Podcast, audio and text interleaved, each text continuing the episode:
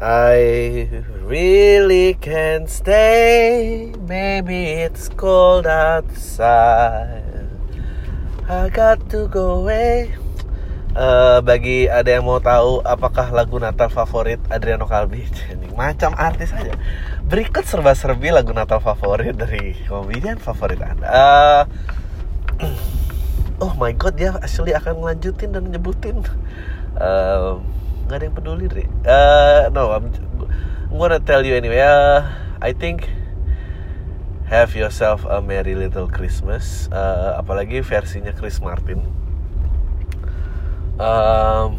Satu lagi sebetulnya bukan lagu Christmas tapi selalu dibawain pada saat Christmas.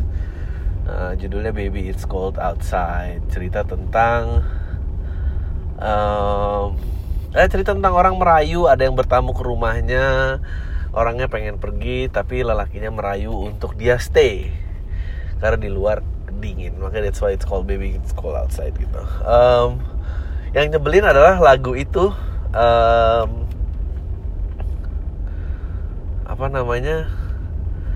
ada yang bikin versi politically correctnya gitu, anjing banget lah emang. Tapi menurut gue SJW ini emang harus dihentikan sih. Maksudnya kalau lu menurut gue politically correct itu adalah ancaman terbesar bagi semua rencana, bagi semua karya. Karena karya penemuan apapun menurut gue selalu menanggar peraturan. Maksudnya yang nemuin obat flu pertama kali juga waktu itu pasti dia melawan sebuah institusi, mungkin sebuah institusi agama atau kerajaan bahkan, atau dukun yang paling aktif di daerahnya. So it's always selalu di challenge gitu. Nah dengan adanya SJW seolah-olah kita merasa gitu kita udah menemukan apa sih aturan hidup yang paling works untuk kita gitu ya. Itu akan menjadi sebuah kiamat, saudara-saudara.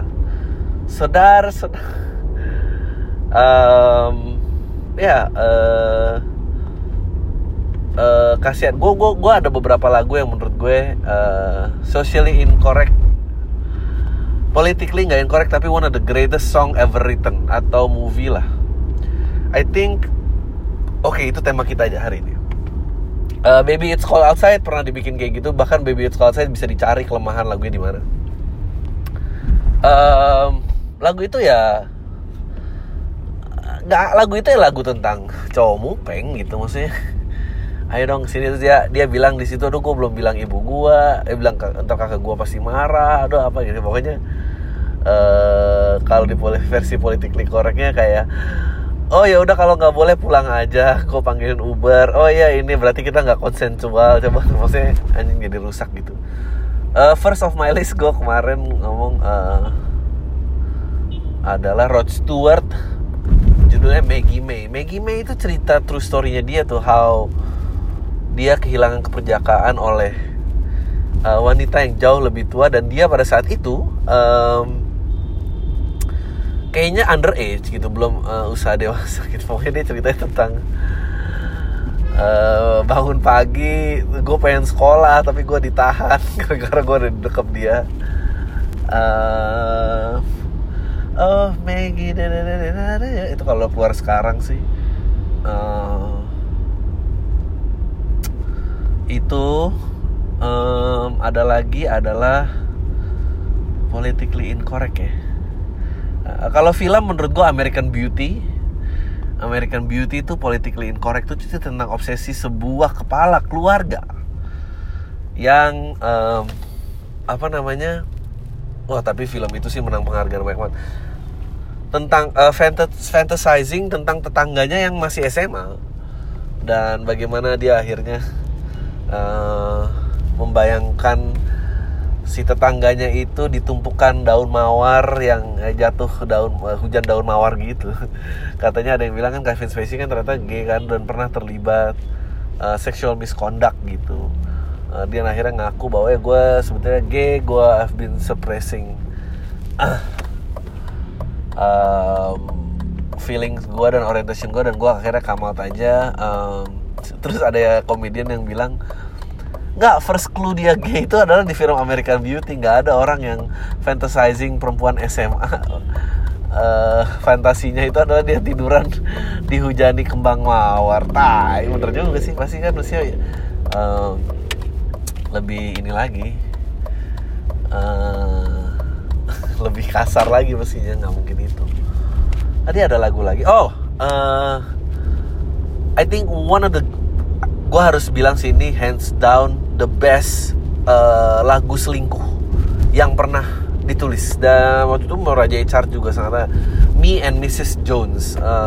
You know how kalau di luar negeri lo Miss, tapi lo kalau udah Mrs. berarti lo udah nikah. Berarti Mrs. Jones itu istrinya Pak Jones lah gitu. Terus dia cerita yeah, we have a thing going on.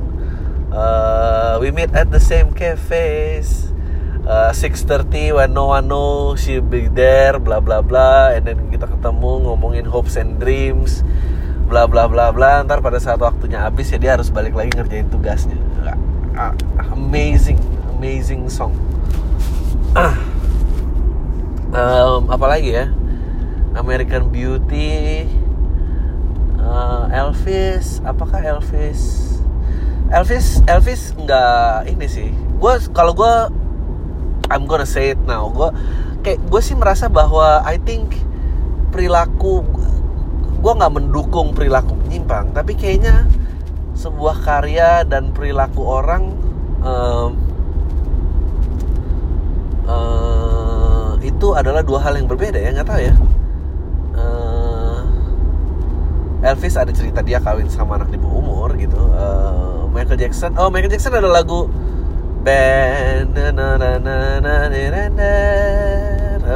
itu cerita tentang tikusnya mati. Kalau nggak salah matinya dibunuh bapaknya gara-gara dia nggak mau latihan, dan terus dia mendedikasikan lagu Teman Baik, judulnya Band. Apalagi yang politically incorrect. Kalau di Indonesia ada ini Jamrud. Apa ya judulnya? Putri menurut gue itu. Terus Surti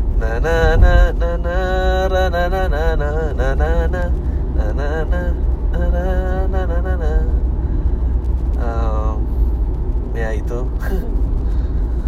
Apa lagi ya politically incorrect? Kalau film nonton juga tentang ada Stanley Kubrick, Clockwork Orange, Enjoy. Di situ diceritakan tentang, wah, what a great film sih itu. Stanley Kubrick menurut gue menciptakan genre thrillernya tersendiri gitu. Dia musical tapi thriller tentang terapi orang-orang terhadap orang-orang yang memperkosa, dan dia dipaksa dibengkek kelopak matanya untuk terus nonton apapun yang lagi playing. Apa lagi ya?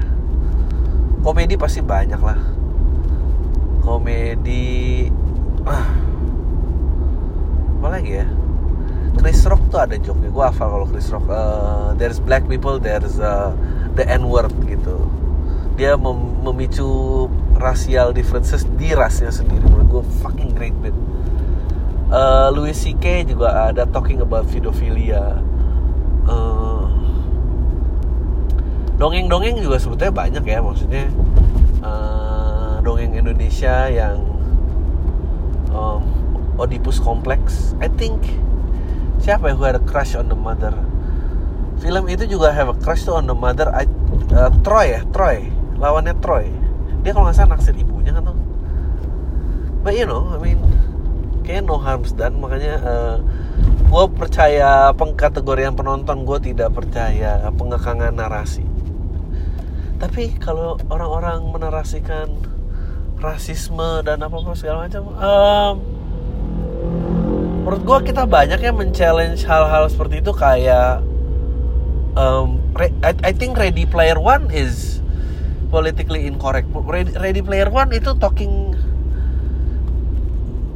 bahwa dunia udah buruk ya, kita kerjanya main game aja gitu. Dan orang yang punya akses, gue percaya bentar lagi fascism akan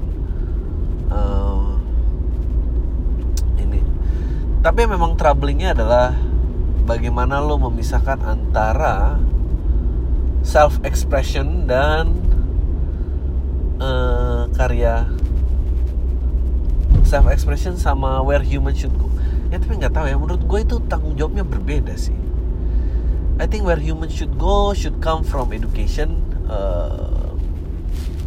should come from household. Tapi kalau self-expression menurut gue gak ini. Lu harus nonton Big Love kalau masih ada sih, itu dulu serial MU. Ada yang nanya gue juga, gue mau ngomongin ini aja deh, gampang. Ada yang nanya gue serial Netflix apa yang wajib ditonton. My Netflix channel would be ya kebanyakan stand up comedian, tapi kayak lo harus nonton Kominsky Method atau Kominsky Method, gue lupa. Pokoknya Michael Douglas sama siapa. Gue nonton Stranger Things, gue nonton Rick and Morty, gue nonton Modern Family, gue nonton Better Call Saul, Breaking Bad. Breaking Bad juga politically incorrect, bahwa orang jualan narkoba for the sake of survival. I mean that's something else, man.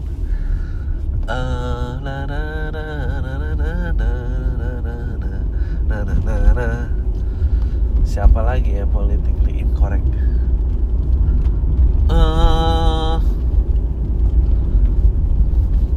Kerajaan-kerajaan zaman dulu banyak. Lu ada yang nonton Sultan Agung? Gue gak tahu ini politically incorrect apa enggak. Katanya mestinya tahtanya tuh gak datang ke Sultan Agung, karena Sultan Agung merupakan anak dari istri kedua. Tapi yang dijanjikan tahta adalah anak dari istri pertama, tapi anak yang istri pertama tuh Down syndrome.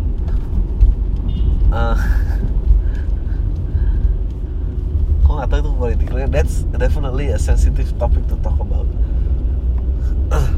I think itu kayaknya batasannya. Apapun yang bisa diekspresikan should come, ada pengedukasian dari situ. Bukan berarti I don't know, good idea be dangerous. I think yang bilang idea bisa menjadi berbahaya itu hanya di muka orang-orang fasisnya dan diktator. Karena itu bisa mau overthrown.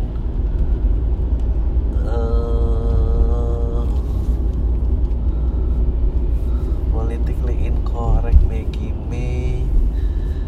Cing cing cing cing cing cing cing cing cing cing cing cing cing cing. Gue nggak tahu sih, I don't know why I'm talking about this on Christmas. Gue tadi rencananya pengen nggak podcastan, tapi kok kayaknya kasian gitu kalau nggak podcastan. Gue mau flu gini. Kemarin gue iseng tuh nulis di IG stories. I'm not that close with my mom. And then ya buat lucu-lucuan aja. I'm not trolling anyone. I'm just saying ya, yang gue rasain aja. Oh ada itu, kalau lo lihat dulu nanti lo cari aja di Instagram Michael Rapaport. Pokoknya dia ada gag yang di Instagram. Terus apa namanya, dia ngatain seorang kucing tetangganya. Dia bilang, pokoknya dibawa kena enggek dan viral kemana-mana. Dia bilang, is that a fucking cat? What? Hey, why you keep looking at me like that? Man, blink, motherfucker, blink. Oh god, this cat looks like my grandma. Don't worry, Lucy, don't worry. Dan dia ngadep ke kucingnya yang ketakutan karena ada kucing itu, bla bla bla bla bla. And then lu cari ya Michael Rapaport di Instagram. Video itu di take down sama Instagram gara-gara itu dianggap memalukan kucingnya. Anjing, dia bilang, lu tahu nggak sih, dia bilang, we reach an all time low, di mana low all time terendah sepanjang masa, di mana Instagram mencabut video gua karena dibilang gua menodai kucing atau merendahkan kucing, padahal itu kucing tetangga gua dan tetangga gua nggak apa-apa ya. Itu tadi masih hilarious. Ya mungkin karena manusia makin banyak kali ya.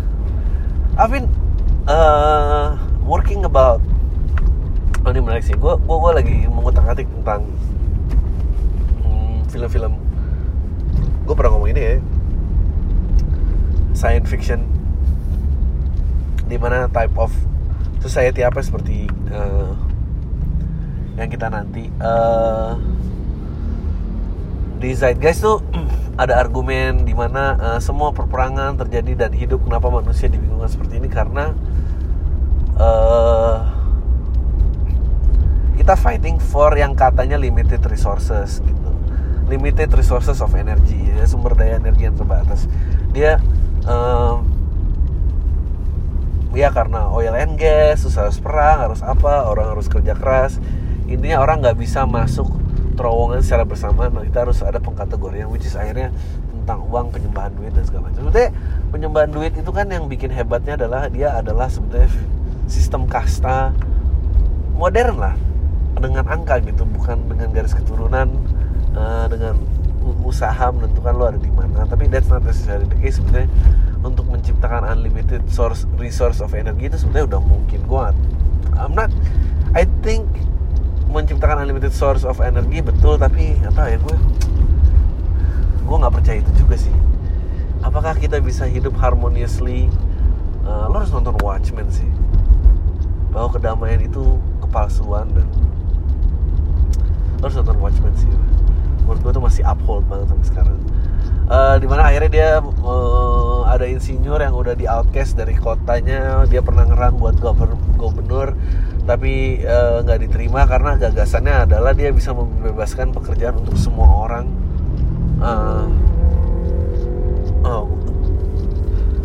Semua orang, dan apa namanya,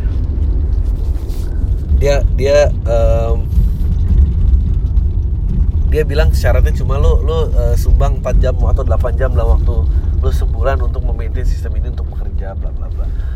Gue lagi mencoba tinkering dengan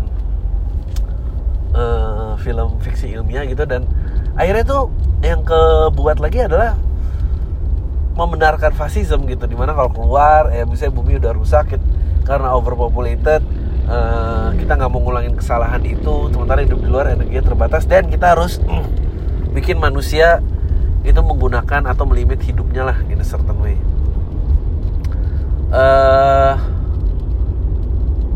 Ya akhirnya fasisme dibenarkan lagi oleh konsorsium, apapun penyebabnya lah, maksudnya tidak boleh seumur, nggak boleh ada natural causes of death ya, kematian alami, terus mungkin tidak boleh sembarangan berkembang biak, bla bla bla. Itu yang jadi perdebatan, dan akhirnya karena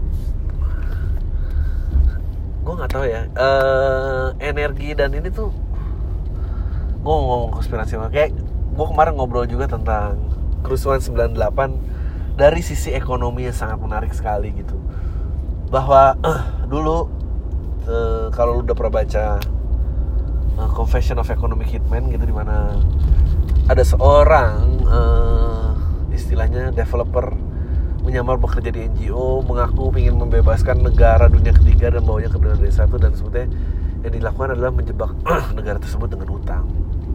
Nah akhirnya ya pokoknya terjadi Indonesia dan segala macam. Dan dari sisi ekonominya adalah dulu kalau di sistem syariah, uang itu based on gold. Meskipun gue pernah bahas ini, I think gold is also based on supply and demand, karena itu pasti kesepakatan konsorsium menilaikan bahwa emas itu berarti gitu. Memang betul emas memiliki ciri-ciri tidak bisa diduplikasi gitu, maksudnya lu tidak bisa recreate gitu. Tapi kayak diamond sebetulnya udah runtuh, nilai keberhargaannya gak ada, karena it's a concentrated carbon kan, dan udah banyak banget dengan berlian yang diciptakan dengan sistem buatan sama aslinya dan gak bisa dibedakan, dan berusaha ini menghentikan child labor, child mining di Afrika. Tapi not with gold. The only gold yang pernah tercipta tanpa dari alami adalah kebocoran Chernobyl. Radiasinya begitu kuat, akhirnya dia tangki nuklirnya itu menjadi emas yang orang-orang nggak bisa ambil karena radiasinya nggak berhenti sampai sekarang. Gitu. I think that's the only gold yang katanya. Tapi ya, so but how you know gitu.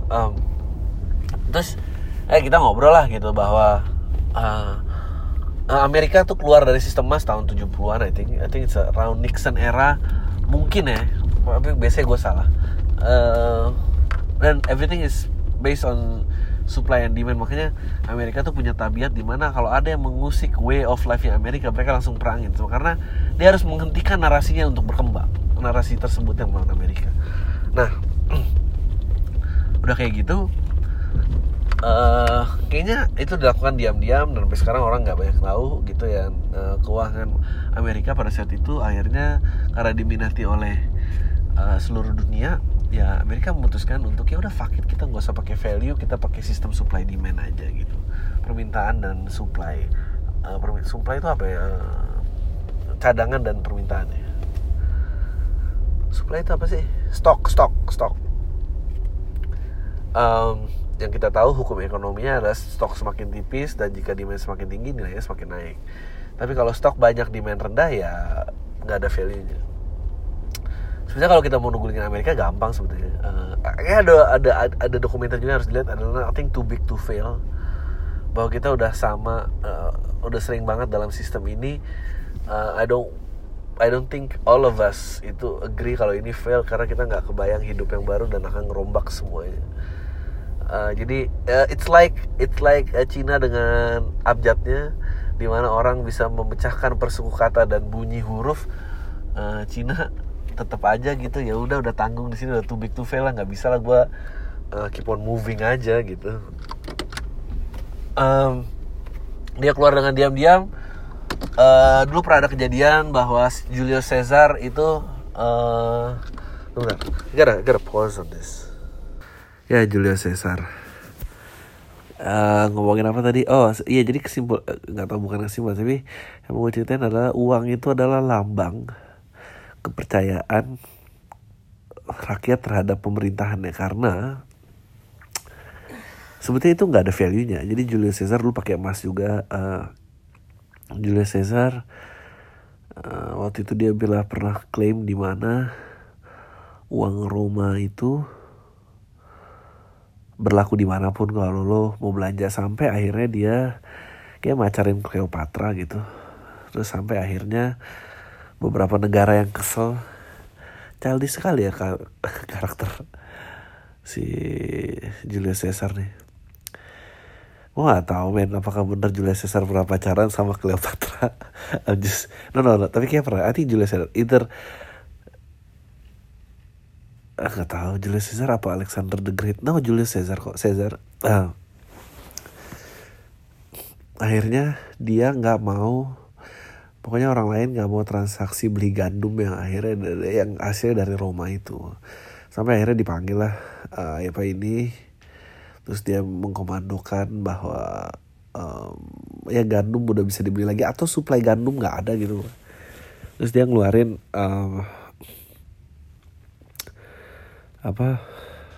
uang baru yang pinggirannya desainnya ada geriginya. Jadi gerigi itu sebetulnya kalau uang based on logam mulia itu sebetulnya alat pengaman untuk kalau geriginya hilang kita tahu bahwa logamnya udah dikerik, karena kan dia ada nilai intrinsik sama nilai nominal kan.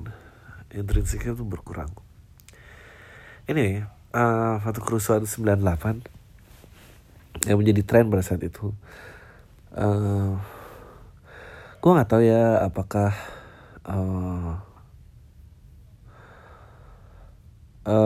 ya pasti ada politiknya gitu, pasti ada kepercayaan kita pun sudah menurun karena waktu itu ya Soeharto melakukannya secara terbuka sekali gitu, jalan tol semua dikasih anak-anaknya, akhirnya TV open free to air TV dikasih anak-anaknya apalah segala macam. Akhirnya dan waktu itu ada dulu kita nggak punya sistem, I think it was kayaknya nggak punya sistem deh, kayak Kepres atau MPR dan apa tuh, I don't think punya sistem yang kompeten karena semua dikontrol dari Jakarta gitu. Karena waktu itu kalau nggak salah untuk membuat bank itu modalnya cuma kayak 2 triliun atau sampai, which is murah banget untuk bank, karena mestinya bank itu harus bank orang kalau mau buka usaha bank lo harus nyimpen I think either 30% minimum atau 50% dari dana nasabah yang disimpankan gitu. So perputaran duitnya akan cukup. Jadi duitnya tuh ada beneran dalam bank. Nah sampai akhirnya karena trust orang terhadap pemerintahan mulai gone, pembukaan bank mudah banget. Tiba-tiba there's one day di mana waktu itu I think BCA dan Bank Bali mungkin yang sekarang jadi Mandiri. Itu semua ngantri orang ngotot minta pegang cash karena dia udah nggak percaya lagi apapun nilai rekening yang diucapin gitu. Nah disitulah oh shit, orang udah nggak percaya lagi duitnya. Terus kita pada saat itu kecanduan dengan IMF untuk loan. Nah IMF bilang gitu,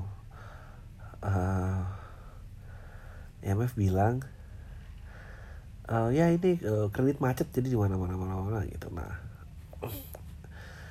ya IMF dari orang luar gitu, boleh nggak di loan lagi biar itu aja orang, gue nggak tahu lah, mungkin ada yang ngisengin juga. Kalau di negara lain kalau nggak salah dipinjemin, ada beberapa negara kalau itu kan hit emang global kan, negara lain gitu dipinjamkan gitu.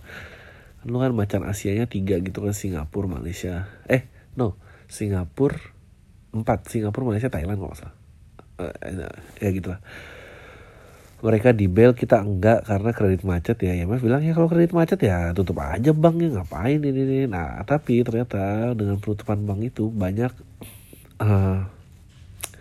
sebetulnya nasabah-nasabah yang masih pengen bayar gitu, atau punya harta dan ini ya, lu bayangin aja lu shutdown gitu semua tanpa tedeng aling-aling ya. Kerusuhan lah gitu, no trust from the biggest consumer dan itu memang menarik tuh hubungan kita dengan uang. Jadi sebenarnya yang disembah tuh kayaknya gak ada value-nya sih. Habis itu pasti langsung mengeluarkan uang baru biasanya untuk, I also still don't know why uang baru seolah-olah membalikan kepercayaan lagi. Mungkin orang tetap udik kali ya kalau lihat orang baru, wah uang baru gitu. Ya udah terus itu, dan makanya negara-negara yang kategorinya miskin, angka duitnya lebih banyak itu karena dia sering banget merejuvenate nilai uangnya sampai akhirnya ya dia harus ini lagi, dia harus harus cetak baru lagi sampai akhirnya ya dia harus one day pada saat stabil enough dia harus bisa merevamp keuangannya bla bla bla. So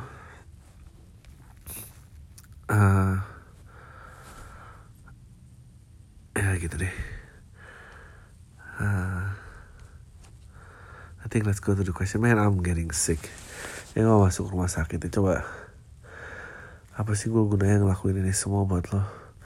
Apakah ada pujian? Apakah ada award yang akan kuterima pada akhirnya nanti dengan semua pengorbanan yang telah dilakukan?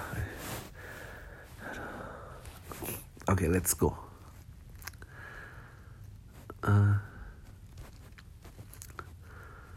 Tadi kayaknya ada email kelewat satu deh. Bang, menurut tuh kenapa perisai sosial pelindung atau kevanitaan pada presiden kita sekarang beda sama sebelumnya? Oh ya karena sosial media sih. Gue mau elaborate tapi mesti segitu aja lo ngerti sih. Gitu. Ya sosial media kok menggoreng isu rasialisme, gap antara puritan dan non-puritan, seolah-olah ada presiden atau figur yang membela salah satu fahamnya. Which is dulu kita gak punya instrumen untuk menggoreng itu. Tapi karena welcome to the era social media, we do have. Karena social media tuh allows the darker side of people to come out. Seperti komen-komen di IG dan YouTube kenapa bisa jahat. Karena itulah aslinya manusia. Gue satu pendengar baru podcast lu. Cowok 20 tahun bekerja. Gue cowok 20 tahun kerja di perusahaan swasta di Jakarta. Selama ini gue belum pernah jadian sedia. Pernah sih deket sama beberapa cewek tapi gak sampai jadian. Minta saran nih mau dibacain ya. Jadi belakang itu gue lagi deket banget sama board game gitu, cafe gitu. Di cafe itu ada kasir cewek yang gue demen. Pas pertama kali lihat, pertama kali ketemu, gue beberapa kali eye contact. Dan akhirnya waktu kesana gue berani diri buat ngajak kenalan. Karena dia kasir, gue belaga minuman favorit di sana gue beliin buat si dia. Plus, mahal. Terus ngajak kenalan dan minta kontaknya langsung pas mau pulang. Gue sih gila sih buat gue yang introvert sampai kayak gini. Ini pertama kalinya bang gue ngajak kenalan random person gitu. Singkat cerita, kita udah sering ngobrol sekitar 1-2 bulanan. Ternyata dia masih SMA bang. Ya, gue udah buat ngajak dia jalan, tapi dianya mungkin dia bilangnya mau ayo tapi banyak tapinya. Mungkin udah sekitar 3-4 kali ngajak, dia bilangnya banyak alasannya nggak bisa. Kan tanya bang, bilangnya dia banyak alasannya. Gue jadi kesel sama dia. Dan jadi gue udah sebulan nggak chat lagi sama dia. Sebenernya gue sempat beberapa kali kafe itu, tapi dia emang lagi gak shift belakangnya, lagi banyak urusan gak bisa kesana. Chat gue sih sayangnya sama dibalas, tapi gue bingung sebenarnya doi itu gimana. Menurut gue salah satu concern dia itu adalah beda lumayan calon 10 tahun. Sebetulnya gue confirm ke dia kalau ada pasti gimana. Minta saran dong, yang semua udah bacain saya selalu buat keluarga Kalbi. Salam. Ya menurut gue dia lu tunggu ya 17 tahun men. Jangan main tuh 16 tahun lu 26. Gue sih gak percaya dating minor kita. Tapi kalau 17 ya oke lah. Jangan men. Hari gue pernah ngabarin ya sekitar beberapa minggu tadi gue langsung suka sama podcast. Jadi gini bang, gue udah pacaran selama 7 tahun. Di awal pacaran gue ngerasa suka sama dia, tapi kok makin lama gue ngerasa jenuh ya sama pasangan. Ada saran gak bang biar gak jenuh sama pasangan? Soalnya gue pengen pertahanin hubungannya sampai nikah. Ya pertahanin, kayaknya bosen gak ada obatnya. Emang bosen aja, coba aja bikin apa gitu. Kayak tau gue, tapi emang mau bosen tuh pasti kayaknya. Kalau gak percaya lo harus cari yang lain. Itu doang. Nah kenapa sih banyak orang yang kontra kalau perempuan jadi pemimpin menurut pandangan Islam? Waduh, perempuan gak bisa jadi pemimpin. Teman saya Kristen pernah bilang laki-laki maupun perempuan boleh aja jadi pemimpin asal jangan Islam. Gak tahu gue. Ya emang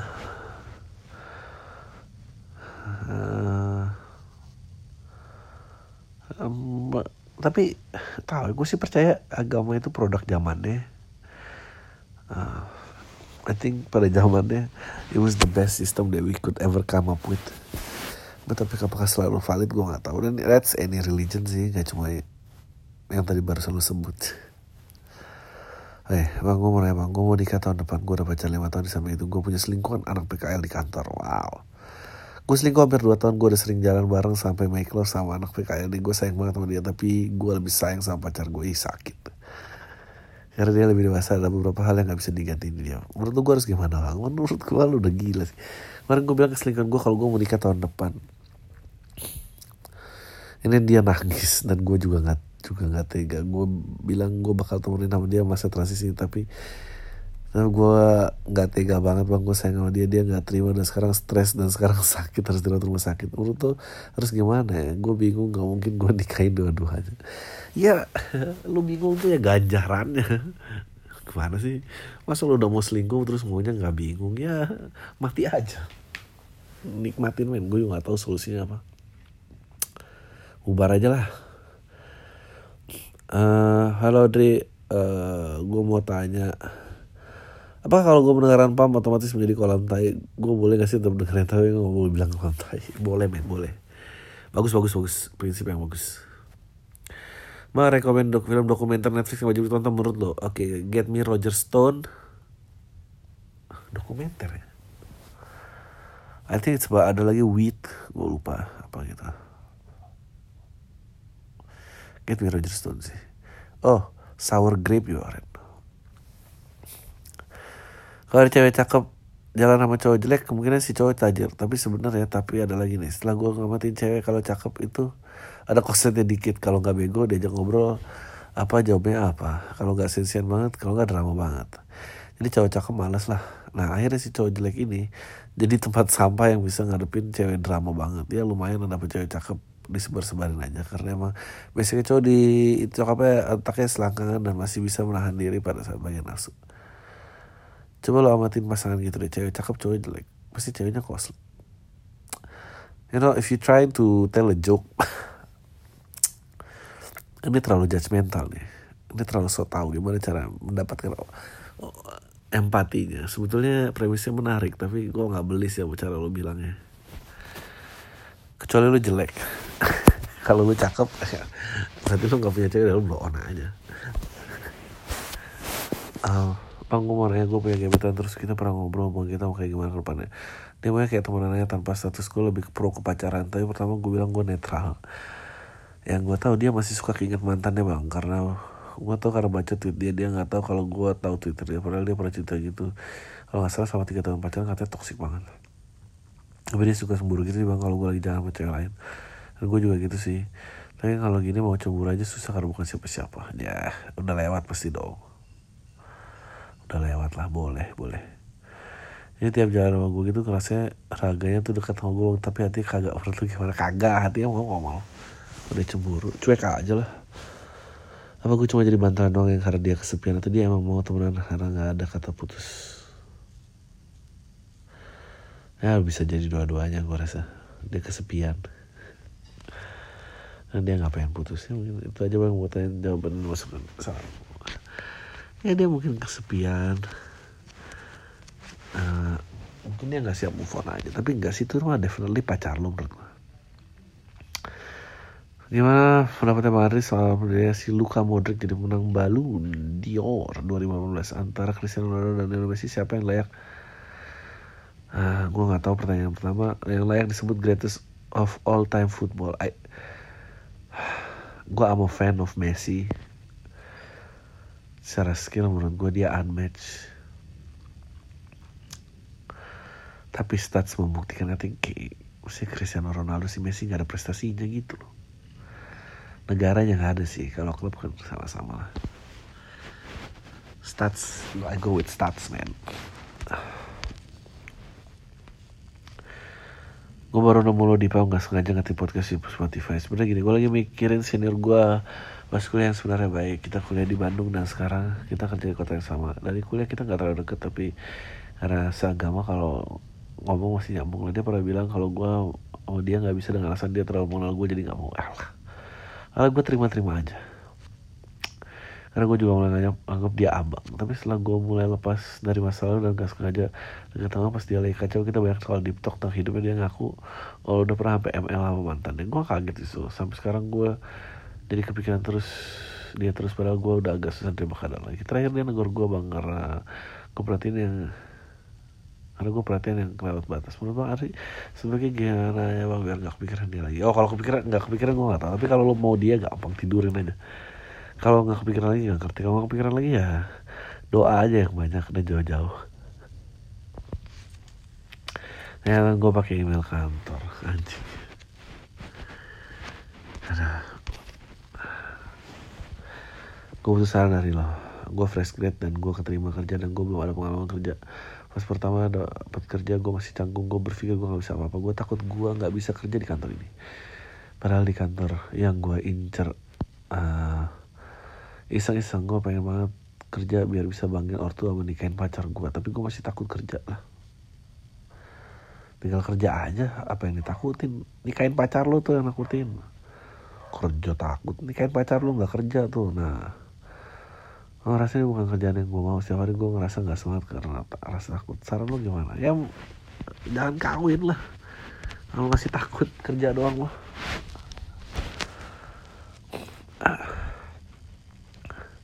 Akhirnya gue punya masalah cinta-cintaan yang biasa gue ceritain, yang bisa gue ceritain. Jadi gue punya teman cewek yang umur 30an tapi wajahnya imut-imut serta awet muda. Karena malah gue yang disangka lebih tua, padahal gue masih 18 tahun. Dia punya cowok kan? Baru setahunan tinggal jadian. Baru setahun jadian udah tinggal bareng 8-7 bulanan. Hampir tiap weekend main ke rumah mereka, nonton bareng, masak-masak, pulang lah beriku. Minggu lalu si cowok ngechat gue, katanya mereka bertengkar padahal sorenya kita berjamaah. Cowoknya bilang gue nggak pantas sih buat si cewek gue. Kaget dong gue, karena cowok ini benar-benar baik banget, padahal selalu rutin si ceweknya. Namanya banget si cewek ini sebenarnya nggak suka ada orang sekalipun teman deket ikut campur orang pribadinya kalau dia nggak cerita duluan.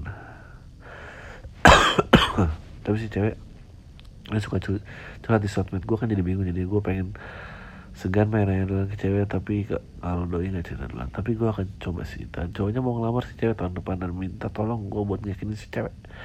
Si cewek ini agak kurang percaya sama pernikahan, begitupun gue sebenarnya, tapi gue agak percaya kalau pernikahan ini bisa berjalan ke dua belah pihak, bisa ada usaha untuk saling percaya.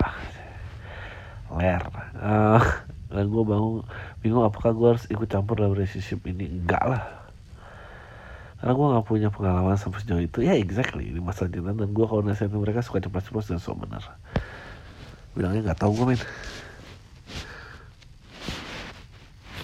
Gak tau. Waduh, fucker ya. Gue umur 25 tahun, gue dilema dengan keputusan gue yang ambil sekarang, karena bakal bentuk masa depan gue. Berapa bulan yang lalu, band gue seharusnya rilis album semacam malah jadi vakum, terancam bubar karena kendala si vokalis yang harusnya udah kelarin take vokal malah seperti menyepelekan. Alhasil band jadi mana dan beberapa personel ikut cabut. Oh, sembari ngeband-ngeband gini gue juga bikin usaha organizer bang, teman-teman mau menyanyikan, tapi kayaknya butuh proses waktu untuk lancar usahanya. Ini bikin dilema. Ada gue dari beberapa tahun lalu udah pengen merantau ke Jakarta karena salah satu alasan gue udah pernah tiru-pikuk sama kota asal gue tinggal, by the way tinggal di Pulau Sumatera. Apakah gue stay di kota asal, lanjut usaha bareng teman gue, atau mulai lancar yang baru untuk mulai bikin band lagi, atau mencoba peruntungan di Jakarta? Menurut gue kalau mau ke Jakarta tunggu usaha lu gagal di sana, sayang men. Ke Jakarta juga mau ngapain, peruntungan di Jakarta. Gue sih nggak punya mentality itu ya, tapi banyak orang yang bisa begitu dan berhasil. Gue nggak ngejudge, tapi kalau lu minta saran gue ya, kalau usaha lo gagal baru pindah, gak apa-apa. Tapi gak juga, ya udah fuck it. Yang jelas lo jangan ke Jakarta karena pengen ngeband. Cuma lah. Wah, ini kesukaannya ada penipu yang canggih, nipu pondok-pondok aku pewaris tunggal Magdi. Para ketua misionaris Indonesia, mantan istrinya ada 5 dan para mantan bikin grup WhatsApp wanita kuat. Ini yang part 1 bang Mohong dianalisis. Bentar gue tonton. Oke. Salam dari Jepara, Jawa Tengah. Bang, apa benar wanita gak suka laki-laki yang sedih atau penuh kesedihan atau terbuat dari kesedihan? Ya jangan kan wanita ya. Gue laki juga gak suka sih. Gak tau ya. Jangan putus asa. Sedih boleh tapi jangan putus asa. Terbuat dari kesedihan tuh apa? Mati aja sih. Udah itu aja. Sorry it's a short one. Merry Christmas everyone. Tayo semua deh.